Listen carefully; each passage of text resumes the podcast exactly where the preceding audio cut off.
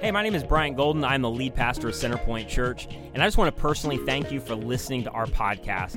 And I also want to invite you, wherever you are around the country or in the Tampa Bay area, to join our digital online campus at centerpointfl.org. And here's what you need to know our vision is to create an alternative to church as usual for all people. And all that means is, regardless of whether you've been a longtime follower of Jesus, you're new to faith, you're investigating faith, or you don't even know what you believe, our goal is is for you to feel like you belong, even if you never believe. And so, thank you again for listening, and I hope today's message encourages you and helps you.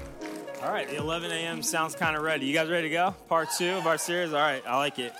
Um, if you're brand new with this, I'm so glad you're here. We're in a series we just started last week um, that could seem irrelevant to you, but I, I, think this is one of the series that are really relevant to you because what we've experienced is all over the map in here. And what I'm going to talk about holds a lot of emotion, and maybe it's why you walked away or you didn't give the Jesus thing a shot for a while. And so, uh, if you don't give anything else, my hope is that through today's message, you track throughout this series, it's going to give you a kind of a different understanding of what Jesus intended the church to be, which is what this series is about. So, the big idea is the church was a big deal and a big idea, but it comes with really big emotions. I mean, some of those emotions, to be honest, for some of you are trauma hypocrite that you bumped into, a divorce happened with your parents and you were kicked out, really legitimate questions. And it was like, well, just believe the Bible and that was it. Um, it was, you know, just being around maybe a brand of Christianity that seemed more political than it did about Jesus. Um, and on and on you could go from the experiences that we had, maybe the hurt that you've carried. I mean, I tried to be really honest last week. I'm a pastor. I love the church. Like God's doing his thing all, all over the world, but we're lying if we would say, specifically in the West, um, there's not a lot of ex- there's a lot of expressions of the church where you're like, I love to follow Jesus, but I don't want to be associated with that. Like that's just a reality, and so justifiably so. Some of you have walked away from it it just seems irrelevant to you. So my goal is throughout this series is that maybe we'd rethink and maybe redefine what Jesus actually intended for this to be and not what we've experienced. Because my hunch is what you've experienced or what you think of or feel when you hear the word church is very different than what first century followers of Jesus thought and felt and what they experienced when this movement was launched.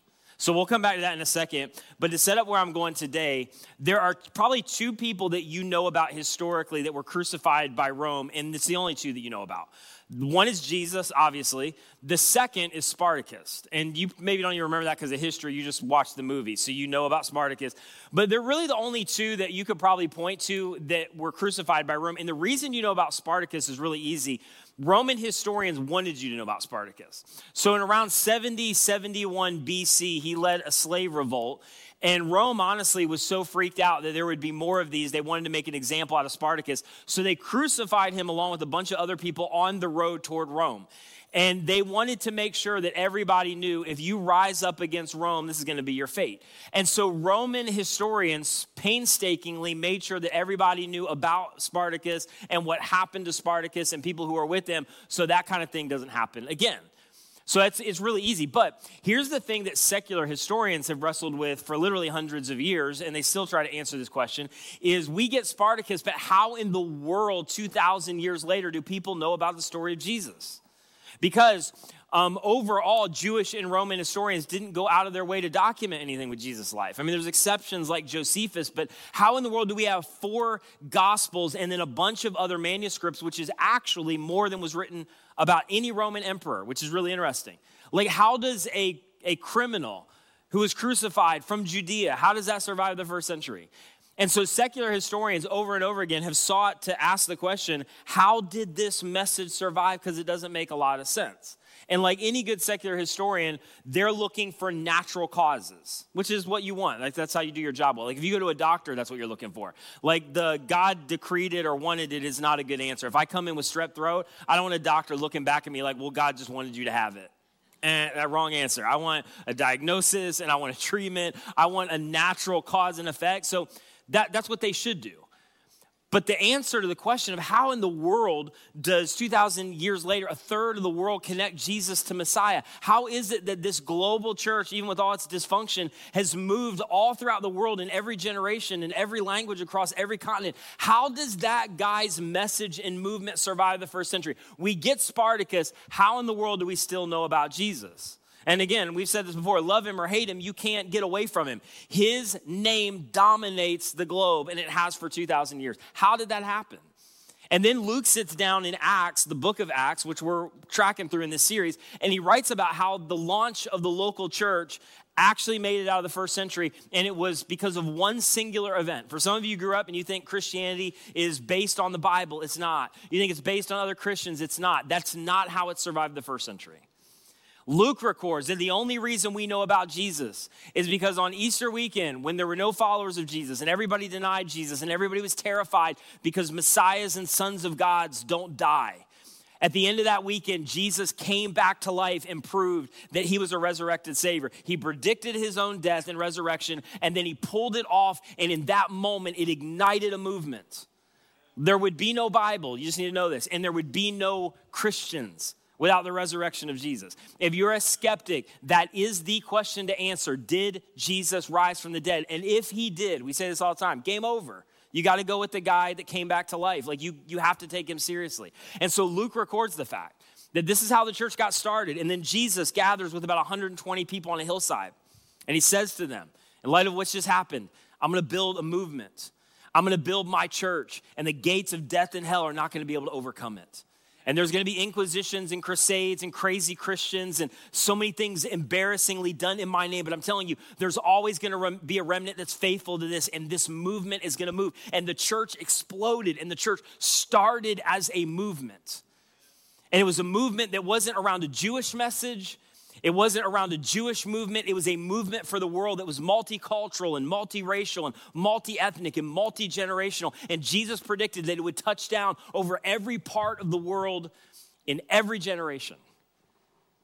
And then, as dynamic and powerful and movement oriented as the church was, it was around a simple message and it was around an historic event, the resurrection of Jesus. As simple and powerful and dynamic and movement oriented as that was, eventually it shifted.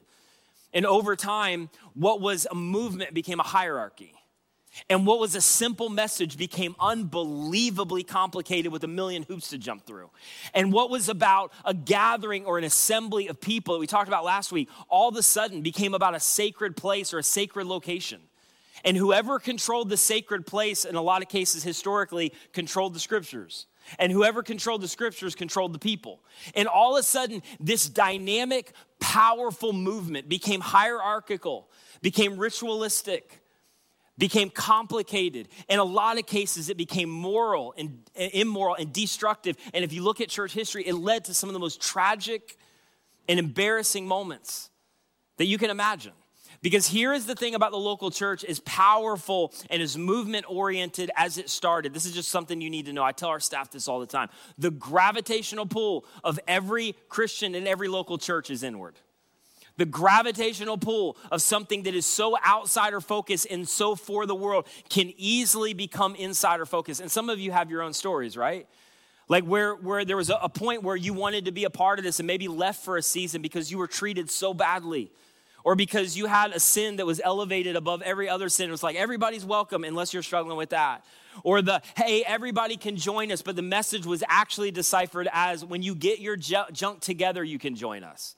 Or you, you struggled through a divorce, you struggle with questions, or you struggle with, with some kind of trauma where you thought, like, if this is what the Jesus message and movement is all about, I don't want anything to do with it. And then you read Acts and you look at the local church and it looked nothing like that. And it was the most diverse, powerful, and all inspiring thing that was going in the first century. And they did not come together around common interests. Nobody held the same political views. They weren't united by race or, or, nationality or socioeconomic status or preference or liturgy. That's what made the church so powerful. It was this eclectic group of people, and they were all over the place. And there were Samaritans and Jews and Greeks and women and children, which was unheard of in the first century. And all of them gathered together. And in Acts 2, it says that that they had favor with all of the people in the community, meaning the people on the outside would look at the church and go, How in the world do these people get along? How in the world do these people function together? How are they friends? They would never associate in any other realm of, of their life. And yet, somehow, this movement is so diverse and so eclectic and so all over the place. And what they believe is weird. And the whole idea of a dead man coming back to life is crazy. But I hope my daughter marries one of them. I hope I work for one of them. I hope that I can hire some of them because I'm telling you, there is something powerful and inspiring and all just consuming about these people and about this movement. That's how the church started. That's what Jesus launched. That was Jesus' dream for the local church. And unfortunately, for some of you, that's been very far from what you've experienced from the local church. And here's one of the things I want to talk about for a few minutes that you start to see show up in Acts 4 that is actually an indicator whether you've strayed or whether we've moved or whether we're off the rails from Jesus' original intention. And it's going to be easy to dismiss this or act like it's not a big deal, but I'm telling you, this is such a big deal. One of the ways that you know that you know if a church or Jesus followers have strayed is how they pray. And I'm just telling you, you listen to people long enough, you watch or listen to people pray you hear what they care about, what they're focused on, where they're moving, what it's all about. And in the first century, in Acts 4, Luke sits down to record the first prayer of the first century church as it's just getting started. And I'm telling you, it is so in contrast to the way a lot of times that we pray. In fact, let me just ask you this question real quick. Um, what do you pray about? And I'm gonna twist the knife a little bit, but we'll be out of here in approximately 29 minutes. So just go with it for a second. What do you pray about? What do you pray about? I, will tell you what you, yeah, you, you pray for your problems. Um, you pray for like your deal, your finances, your health, your education. If I were to sum it all up, this is, I'm not, you know, I don't want to offend anybody, but we basically pray for ourselves, our family, and two or three random sick people. Generally, right? Am I wrong? Like that's kind of how our prayers look. And, and, a lot of our prayers, and again, I, I probably will offend somebody, a lot of our prayers are absurd. Like 90% of what we pray for, it would just work out anyway.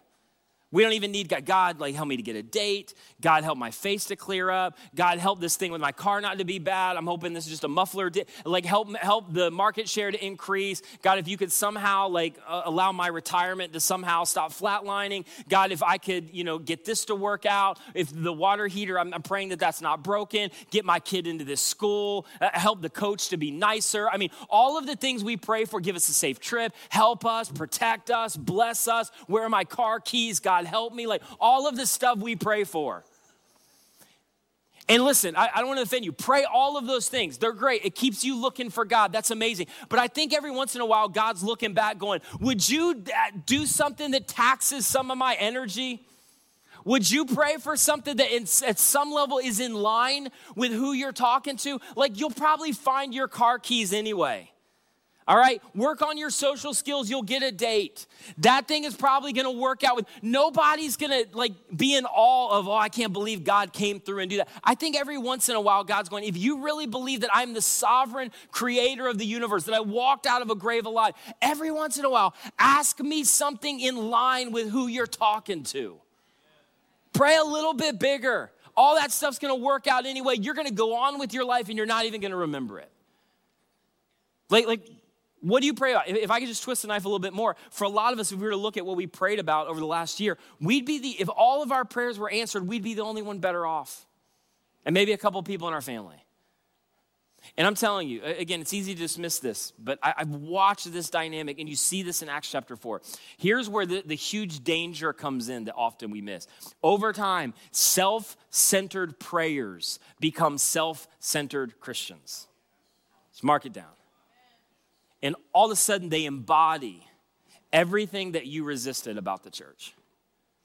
And it becomes us four and no more, and my thing, and my preference, and why the heck do we sing that song? And he wasn't funny enough, and I want, and I need, and the coffee's not that great. And it becomes all about us. And we lose sight of this dynamic powerful for the world, for the city movement that Jesus launched. And I'm telling you, if you want to know whether we're still in line with this, because any church is susceptible, as outsider focused as our church is, I'm telling you, we're so vulnerable. And we can just become another cool version of whatever, but we still ultimately just gravitate toward it's all about us. And that's not the movement that Jesus launched. And so in Acts chapter 4, Peter and John are like the leaders of this movement now. Right after Jesus' death, Jesus' resurrection, he announces that he's going to launch his church. The thing gets moving. 3,000 people place their faith and trust in Christ on opening day. There's all of this energy in Jerusalem. And suddenly, Peter and John are talking about this message everywhere. And this one incident, they go to the temple. And by the way, there's a huge conflict and balance of power with the temple because the temple is still where they believed kind of God's presence resided which made it a little bit disconcerting when Jesus shows up to go, Nope, I'm introducing a new movement. And no longer are you going to need sacrifices. I'll be the final sacrifice, once and for all.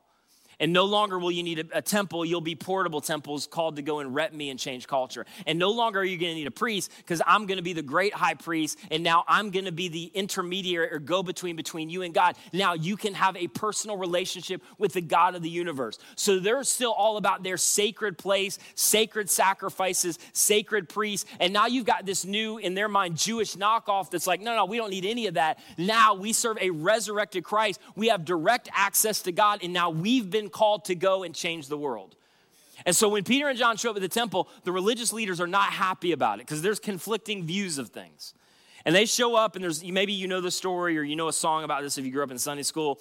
There's this guy that was born lame, hasn't walked his entire life, and he's begging there every single day. Most likely, this guy's been there for years, potentially a couple decades. And Peter and John meets him, and the guy is asking for help and asking for money is what he did every day. So Peter and John are like, we don't have anything we can give you. Like, we really don't have a cent to our name, but we can give you something better than money. And Peter and John miraculously heal this guy with the power of Jesus.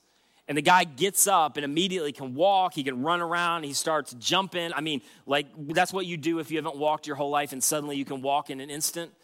Peter and John go into the temple. This guy follows him in. And all of a sudden, as you would expect, there's this huge uproar. Like, what in the world's going on? They watch Peter and John come in. They're like, okay, we know them. They're coming to make trouble again. And then they see the guy behind him, like doing backflips. They're like, what? This guy couldn't walk yesterday, and now today he can walk. In fact, he couldn't walk a decade ago when we went to high school together, and now he can walk. Like, what in the world happened? And so there's all of this buzz, there's all of this energy, and Peter sees this as another perfect opportunity to preach a message. He's got undivided attention of everybody in the temple, and they can see that this guy who couldn't walk can now walk. And so Peter starts talking again about the resurrection of Jesus and that God's done something, and they witnessed it, and it's changed everything. And in fact, Luke records that by the end of that day, 5,000 people became Christians. Check this out approximately 10% of the population of Jerusalem in one day goes, We're in with the resurrected Messiah. We're followers of Jesus. And so there's all of this disruption, all of this energy, all of this confusion and chaos in the city. And so they take Peter and John and immediately throw them in prison because they've got to do something to somehow tone all of this down. And very quickly, the city begins to find out about the fact that Peter and John are arrested. The 120 that were on the hillside when Jesus predicted the church, they're back gathering together. They're waiting to hear news. They find out that Peter and John are in prison, which is a huge deal because they're the leaders of this new movement. And so they're all waiting. They're looking for information and news. Peter and John spend the night in prison. And then the next morning, they bring Peter and John out of prison to stand before the religious leaders. And apparently, the guy that couldn't walk the day before is there with them. And so they're basically okay, listen, we already arrested you, we put you in prison for the night. We need to figure out what you're all about, and you need to stop it so we can all go on with our lives because you can't do this in the temple. And so they give the floor to Peter, and he begins to preach again after just getting out of prison. He still smells like jail, and he just starts preaching again. And here's how he concludes his message in Acts chapter 4, verse 12. In conclusion, this is the end of his message salvation is found in no one else talking about Jesus. And there is no other name. Just real quick, this is the offensive part of Jesus. This is the part that maybe you've resisted. This is there's a ton of stuff that the church has made resistible that the church should resist, or they've made barriers that the church should let go of. But this is the one thing, if we really follow Jesus, we can't let go of. This is exclusive, it's narrow. It either makes Jesus a lunatic or the Son of God. There's no middle ground. There, Peter would say, there is no other name under heaven given to men whereby we can be saved and rescued and have our past rearranged and our eternity changed and our future that is different than what we would ever find on our own. And this is unlike any other religion because this is the first time, and there has never been a time since, where a human being who we also believe was fully God made himself the means of salvation. I am the way, the truth, and the life. I'm not asking you to believe my teachings. I'm telling you I'm the center of the teachings. I am the resurrection and the life. I am the way, the truth, and the life. There's no other way to God. And this is so offensive. But if it's offensive to you, you cannot imagine how offensive it was to Jewish people. The only way is through me, Jesus. And then here's this lame guy who was there while Peter is making his case to the religious leaders in verse 13 when they saw the religious leaders the courage of Peter and John, which I don't know if you know this. We've talked about it. a few weeks before, they had zero courage. The courage of Peter and John, they realized. It's one of my favorite verses. I got to camp on this for just a second. They were unschooled, ordinary men, and they were astonished, talking about the religious leaders, that they took note that these men had been with Jesus. Basically, how in the world are you guys doing this? How in the world are you able to lead this movement? How in the world is our city being turned upside down? You didn't graduate from junior college. You have no money, no education. How in the world is this happening through you guys? Just just real quick side note cuz somebody needs to hear this.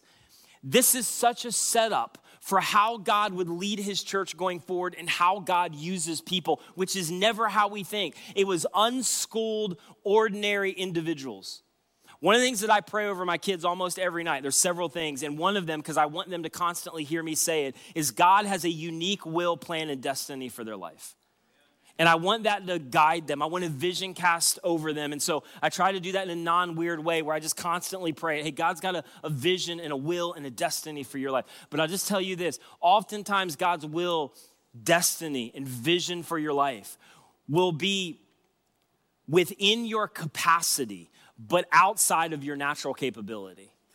Meaning, God is not going to call you to anything outside of your capacity. Like sometimes we're just, we lack self awareness of like, well, God's called me to this. No, no, no.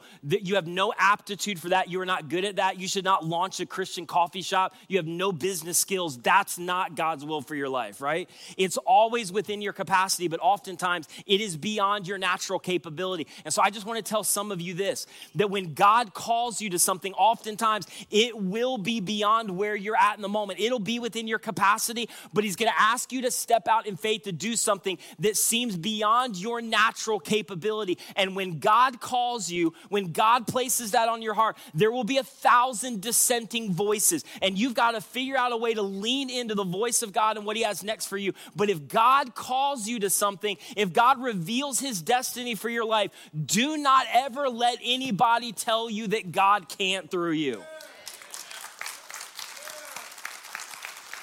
I don't care what your past is. I don't care what you struggle with. I don't care how poor you are. I don't care how uneducated you are. If God calls you, God will do it.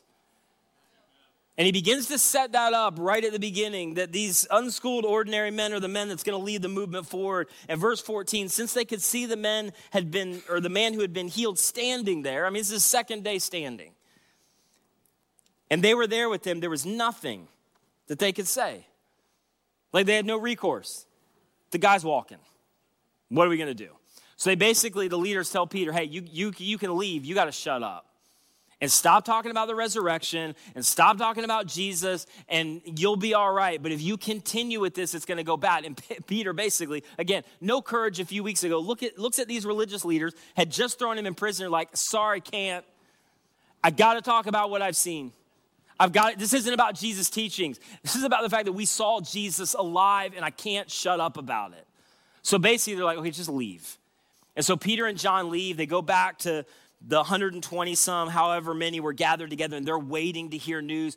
Peter and John show up and they're relieved because they're okay. And then there they are. The threat is still on their life. There's so much instability, there's so much uncertainty. They don't know what's going to happen. Peter and John maybe barely escape with their life. And so then they decide, okay, this is this is what you do. This is the time to pray. And before I get there, I just, I just want to ask you this question. With all of that backdrop, what would you pray for? Like, what would you pray for? We were just in prison. Could have easily lost our life. We watched our leader lose his life already. So much instability, so much threat of persecution. It's so unsafe. Like, what in that moment would you pray for? And I know what most of us would pray for God, keep us safe. God, bless us. God, like, consider the threats and uh, like, we're not gonna go out anymore. Hey, guys, we need to kind of stay at home here. There's too much volatility in the city. We need to shut up about this. Hey, Peter, I love the courage, man. I'm all about it. You need to tone down the rhetoric just a tad too much resurrection talk, too much Jesus talk. If we can afford it, maybe we can pull our money and get some security detail. If we could run a couple escalades, you guys go in the middle escalade so they won't know where we're going. But God, we need safety, we need protection, we need to tone it down. Like that's how American Christians pray. Here's how they prayed and they set up the prayer by just recognizing who God is, what God is doing in the moment. And then later, I'll get there in a second, they get to the here's what we need from you prayer. And with all of that backdrop, with all of the uncertainty, check out what they prayed. When they heard this, the report of Peter and John, they raised their voices together in prayer. And this is the first prayer of the first century church as this movement is just getting started. This is the shoulders that we stand on. Sovereign Lord, meaning you are in control of all things. We talked about last week. You raise up nations and you decide you're done with them.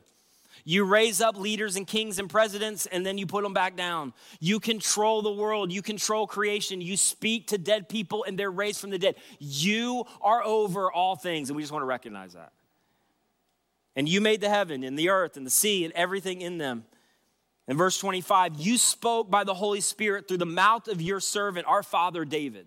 And then he quotes all of the, the Old Testament prophets that predicted what was going to happen and predicted what God was going to do. And he says this this is quoting the Old Testament Why do the nations rage and the peoples plot in vain? And the kings of the earth take their stand, and the rulers gather together against the Lord. And then again, this is an Old Testament prophecy about Jesus. And why do they stand against his anointed one? And then as they're praying, they recognize this isn't just about Old Testament prophecy, it's happening. That what God predicted is going on. We're living it out. It is happening in real time as we speak. And so then they connected to what is going on in the moment in verse 27. Indeed, Herod and Pontius Pilate met together with the Gentiles and the people of Israel in this same city. Like this happened a couple months later, same city. And God predicted all of it. And none of it's by surprise. All of it He determined beforehand and then to conspire against your servant Jesus, whom you anointed. And in verse 28, I love this, check this out. And they did, talking about the religious leaders, they did. This is so important. What your power and your will had decided beforehand, that nothing was out of control.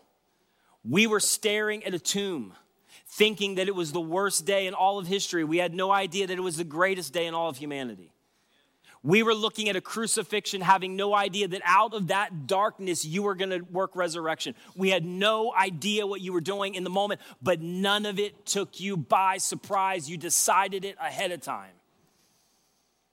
And then, after declaring nothing was flying out of control, including the crucifixion, they get verse 29 to the this is what we need from you part. Every, and this is not bad. Every prayer is like there's a part where it's like, okay, God, we love you and protect us and keep it. And then here's what I'm asking you to do. At the threat of their life, with persecution, with uncertainty, with so much lack of safety, and not knowing what the next chapter is going to look like. This is what the first century church prayed about with all of that context in verse 29. Now, Lord, consider their threats because you know what's happening. You know what's been done to us. You know how unsafe it is and keep us safe. Protect us, bless us. Consider their threats and enable your servants to speak your word with great boldness, confidence, fearlessness. And the couple guys in the room, and I'd probably be one of those guys Oh, I don't want to interrupt this moment because it's inspiring and it's power. Isn't this what got you put in prison? Like, I think you got the boldness thing down. When you keep talking about the resurrection in the same city among the people who crucified Jesus, don't think you need any help with boldness any longer. And yet, the first thing they pray when they gather together is not protect me, bless me, keep us safe, but God, would you enable us to even be bolder than we are in this moment? Come on, have you ever prayed that in your life? Is that even in our vocabulary? I mean, come on. When, when you're faced with a thing where it's all hitting the fan, and God, where are you at? And what are you doing? And how do I make sense of this? When you're marginalized in the marketplace, when you feel like you've been wronged in a huge way, and you really have no recourse, when, you're in this place and there's just so much uncertainty, there's so much lack of safety, and you're not sure about your future and where all of it's gonna go. Have you ever been in that situation where it's, hey, God, help this and make this work out and, and help everything to be all right and reconcile this and bring judgment on them? And then have you ever gotten to the place at the end of the prayer, oh, by the way, give me boldness, give me courage Give me fearlessness in the face of this thing that I don't understand and feels like it's flying out of control. Have we ever prayed that in our life? And this is just a side note, but it's super relevant. I'm not talking about weirdness. Because sometimes we confuse boldness with weirdness. There's a brand of Christianity that kind of goes down that lane. I was in another place I'm not going to talk about uh, a week or so ago, and this dude's in the middle of like this uh, like courtyard area on top of some bricks, just preaching at the top of his lungs from the Old Testament. Pretty sure it's KJV 1611. Like as, as just as loud as he can. There's nobody around there. I don't know who's listening to him. But in that moment, I'm like, I'm a pastor, but I do not want to be associated with this guy. So divert eye attention, move another direction. And like there's no other, and this offends you, sorry. Like, that's the weirdest thing in the world. Like that's not helping anybody. This is not boldness where you go in and I'm just to stand for what I believe. And then they got to take your key card and escort escort you out of the building. That's just weirdness. A lot of what we associate in the West as persecution is not persecution. There's people all around the world who are persecuted. A lot of what we call persecution is not you being persecuted, it's you being an idiot and you deserve what you're getting.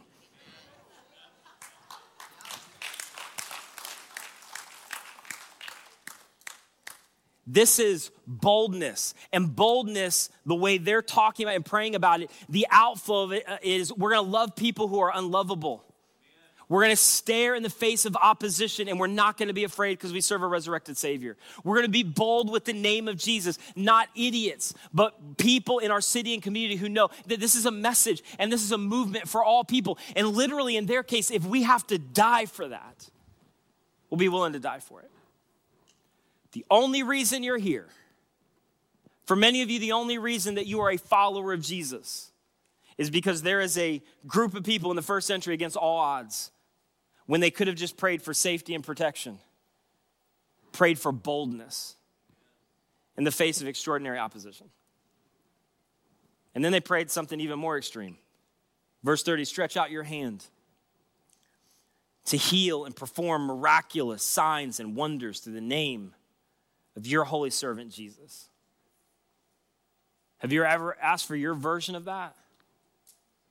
And I get, depending on your background, that can get really weird really fast. And you've seen things hijacked and people manipulated under kind of this idea of oh just gather together you just have enough faith god's gonna god's gonna do whatever you want and he's gonna fatten your bank account and make you healthier and wealthier and your kid's gonna be great jesus never promised that there's no guarantees and in fact, here's where it gets weird in kind of 21st century culture. When they saw God do something extraordinary and miraculous, it was never within their gathering. This was always out in the city, in the community. As they gathered for strength and then scattered for light, they watched God do extraordinary things. And it was never about the healing or the miracle or the huge event. It was always a sign that pointed to something bigger and better than them. And the sign was it pointed to Jesus, that Jesus was who he said he was that Jesus was exactly what he promised to be. And so they began to pray, God, do something that is beyond our natural capability so that you would get people's attention in our neighborhoods, our cities, and our communities, and they would see you clearly. Have you ever prayed your version of that in a non weird way? Hey, God, do something that's beyond finding my car keys. God, do something beyond, you know, the car repair bill being greater than $400. Do something beyond just the education or, you know, what I'm doing at work or where I'm hoping my kids get in their rec league. Like all of those things are great. I'm going to pray for that for the Bucks to beat the Saints today. That's a legitimate prayer. Going strong with that. I make zero apologies. But if that's all you're ever praying, can you imagine if followers of Jesus, if our church, this movement added to our prayers, God, give me boldness. Do something bigger than me and beyond me. And I'll tell you what will happen at the end of the day. You will see what you're looking for. And not because you manufactured it, because you wanted it to be, but it's just human nature. We see what we are aware of. And a lot of times we are not seeing God do more in our midst and through our lives and through our churches because we're not even praying it or expecting it. And sometimes God will accommodate to the level of our expectations. And then here's how they wrap it up. And after they prayed, the place where they were meeting was shaken, and they were all filled with the Holy Spirit, and they spoke the word of God boldly. And then Luke writes this, and I don't fully understand it, but it is powerful. And if you know history, it changed so much in first century culture. All of the believers were one in heart and one in mind, and no one claimed that any of his possessions was his own, but they shared everything they had. Because naturally, when you are outsider focused, when you recognize that this is a movement, this is a message, this is something I've been invited into, and it's not about me, this is for the world the natural outflow of that is you become extremely generous. And the church in the first century risked their lives. They nursed people back to health where others were leaving the villages. They took care of babies that were left on these hillsides because they didn't see female babies as valuable. They would go into communities among unbelievably poor people and they would give out of their own poverty. They were extraordinarily generous because this is just the natural outflow of when you recognize that there is something bigger than you, that this is for your community, for the world. I'm telling you, outsider focused churches just tend to be more generous and you don't have to prod or inspire. They just recognize that we, when we recognize that this is about what Jesus has done, it's bigger than us. We want to love at a different level in our community. We want to be generous at a different level in our community. We want to open the doors wide at a different level in our community because this is a message for everybody. It's multi ethnic, it's multiracial, it's multicultural, it's multi generational. God so loved the world, the greatest act of extreme generosity. And now now he tells his followers, his church, go do likewise. Rep me. This is what the church is supposed to look like. So as we close, here's my one thing, and I'm going to talk practically what this looks like a little bit more next week as we continue in Acts. But man, this is my heart for our church is that we would be a church that prays bigger prayers. It is so easy to pray small, to dream small, to lose sight of what God has called us into. That all we're doing week to week is surviving. God, help my kids. God, keep us safe. God, help me to find. God, help us to get in. God, help this to improve and this to get better. And all those things are great. Keep praying that. But what are you praying that's bigger than you? What are you praying that if you prayed it and God came through, the only person who could get credit is God? What are you praying for that at the end of your life is bigger than a fat 401k and you played golf and somebody gave you a watch and congratulations, your kids graduated with a 4.0, but you didn't do anything and pray anything that's gonna last for eternity. You have been called to the greatest movement in history and you serve a God that brings the dead back to life. Why wouldn't you pray in proportion to that kind of power? Why wouldn't you lean into that? Why wouldn't we believe that God could move through hundreds of people that are just a part of Centerpoint Church and change our community when you're talking to that kind of sovereign king? Why wouldn't we do that? I just want to encourage you pray bigger. One of the ways we know whether our church is straight, and come on, we, we're not immune to this. As outsider focused as you are, and as much as you're reaching people in the community that nobody else is reaching, how we pray is a determining factor on whether we're still on mission. Is it about you? Your preferences? What you like? I wasn't a fan of that song. He wasn't funny enough. The coffee's bad. I wish they would, whatever. My thing, what I want God to do for us, what I need from God with my family and keeping us safe and blessed. All those are amazing, but come on. Is that all your Christian experience is in terms of following Jesus? Pray something bigger. God, give me boldness. It feels like it's out of your reach, but I'm believing that you could do something if you want to. I don't know how it's going to end up with them. and It feels like they are so far gone, but God, would you do something to get, get their attention? Would you stretch out your hand? And I don't know what this is going to look like, and it almost feels a little weird to pray it, but would you do something that would capture the attention of people who are far from you and that they would see Jesus? And I'm going to pray it. If you answer it, I'm all in because I want to be a part of a movement like that. And then I just, I have to end like this one of the things I want to do is just kind of lift your heads up a little bit in this series and get it off the mundane and the everyday. And the, I think just being inoculated to the message and the power that we've been called into in Jesus. Can we just recognize that you serve a God who has invited you into a personal relationship to talk to Him? And there is nothing that is beyond His grasp to change, to reconcile, to heal, to restore. That there is nobody, I don't care how far gone you think your adult kid is, there is nobody who is too far gone. There is no city that cannot be rocked with the good news of what Jesus has done. There is nothing and nobody that has the final say over anything in your life other than Jesus. And there are no guarantees but do not count out a God of resurrection. The cancer doesn't have a final say. The mental illness doesn't have a final say. Your busted up relationship doesn't have a final say. Your adult kid who is off the rails doesn't have the final say. The only person that has the final say over anything in your life is a resurrected, reigning king named Jesus who walked up out of a grave alive. He is able to do anything. Why don't we pray like it? Why don't we ask like it? So, that's what we're going to do. If everybody in the house, and if you're online, and this may be weird if you're by yourself in the office right now or at Starbucks, but you're invited. Would everybody just stand with me real quick? And I just want to end in us reciting this prayer. And here's what I'm, I'm well aware of, because I have a lot of non church friends. Anytime you recite anything in church, depending on your background, I was like, that just feels a little cultic, and um, it, it just sounds weird. When you, so that's not my purpose here. But I just want to give you something with handles to go. Would you, would you add this? To your prayers? Would you take God up on this? And I'm not asking you to do anything new. This is what the first century followers of Jesus did when this whole thing was getting launched. Can we just do this together, real quick? Maybe as weird as it is. Enable me to speak your word. So here's what I'm going to do. You guys say it with me, and I'm going to cue you. I know it's hard, it, it, but this, this is how we're going to do it, all right? And we'll do it a couple times if we have to, but you're above average crowd. So I'm going to count to three. That's how this is going to happen. All right, I'm going to count to three and we're going to do this together. One, two, three. Enable me to speak your word with great boldness. Stretch out your hand to heal and perform signs and wonders through the name of Jesus. That was amazing.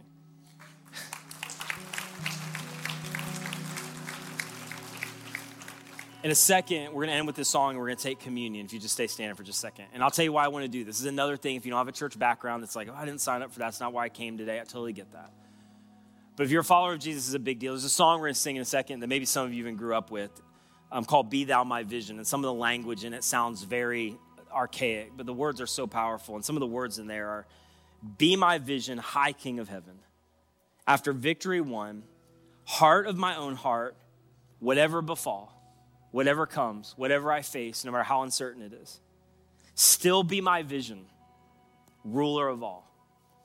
One of the things that the first century church had the advantage of is they were so close to the action.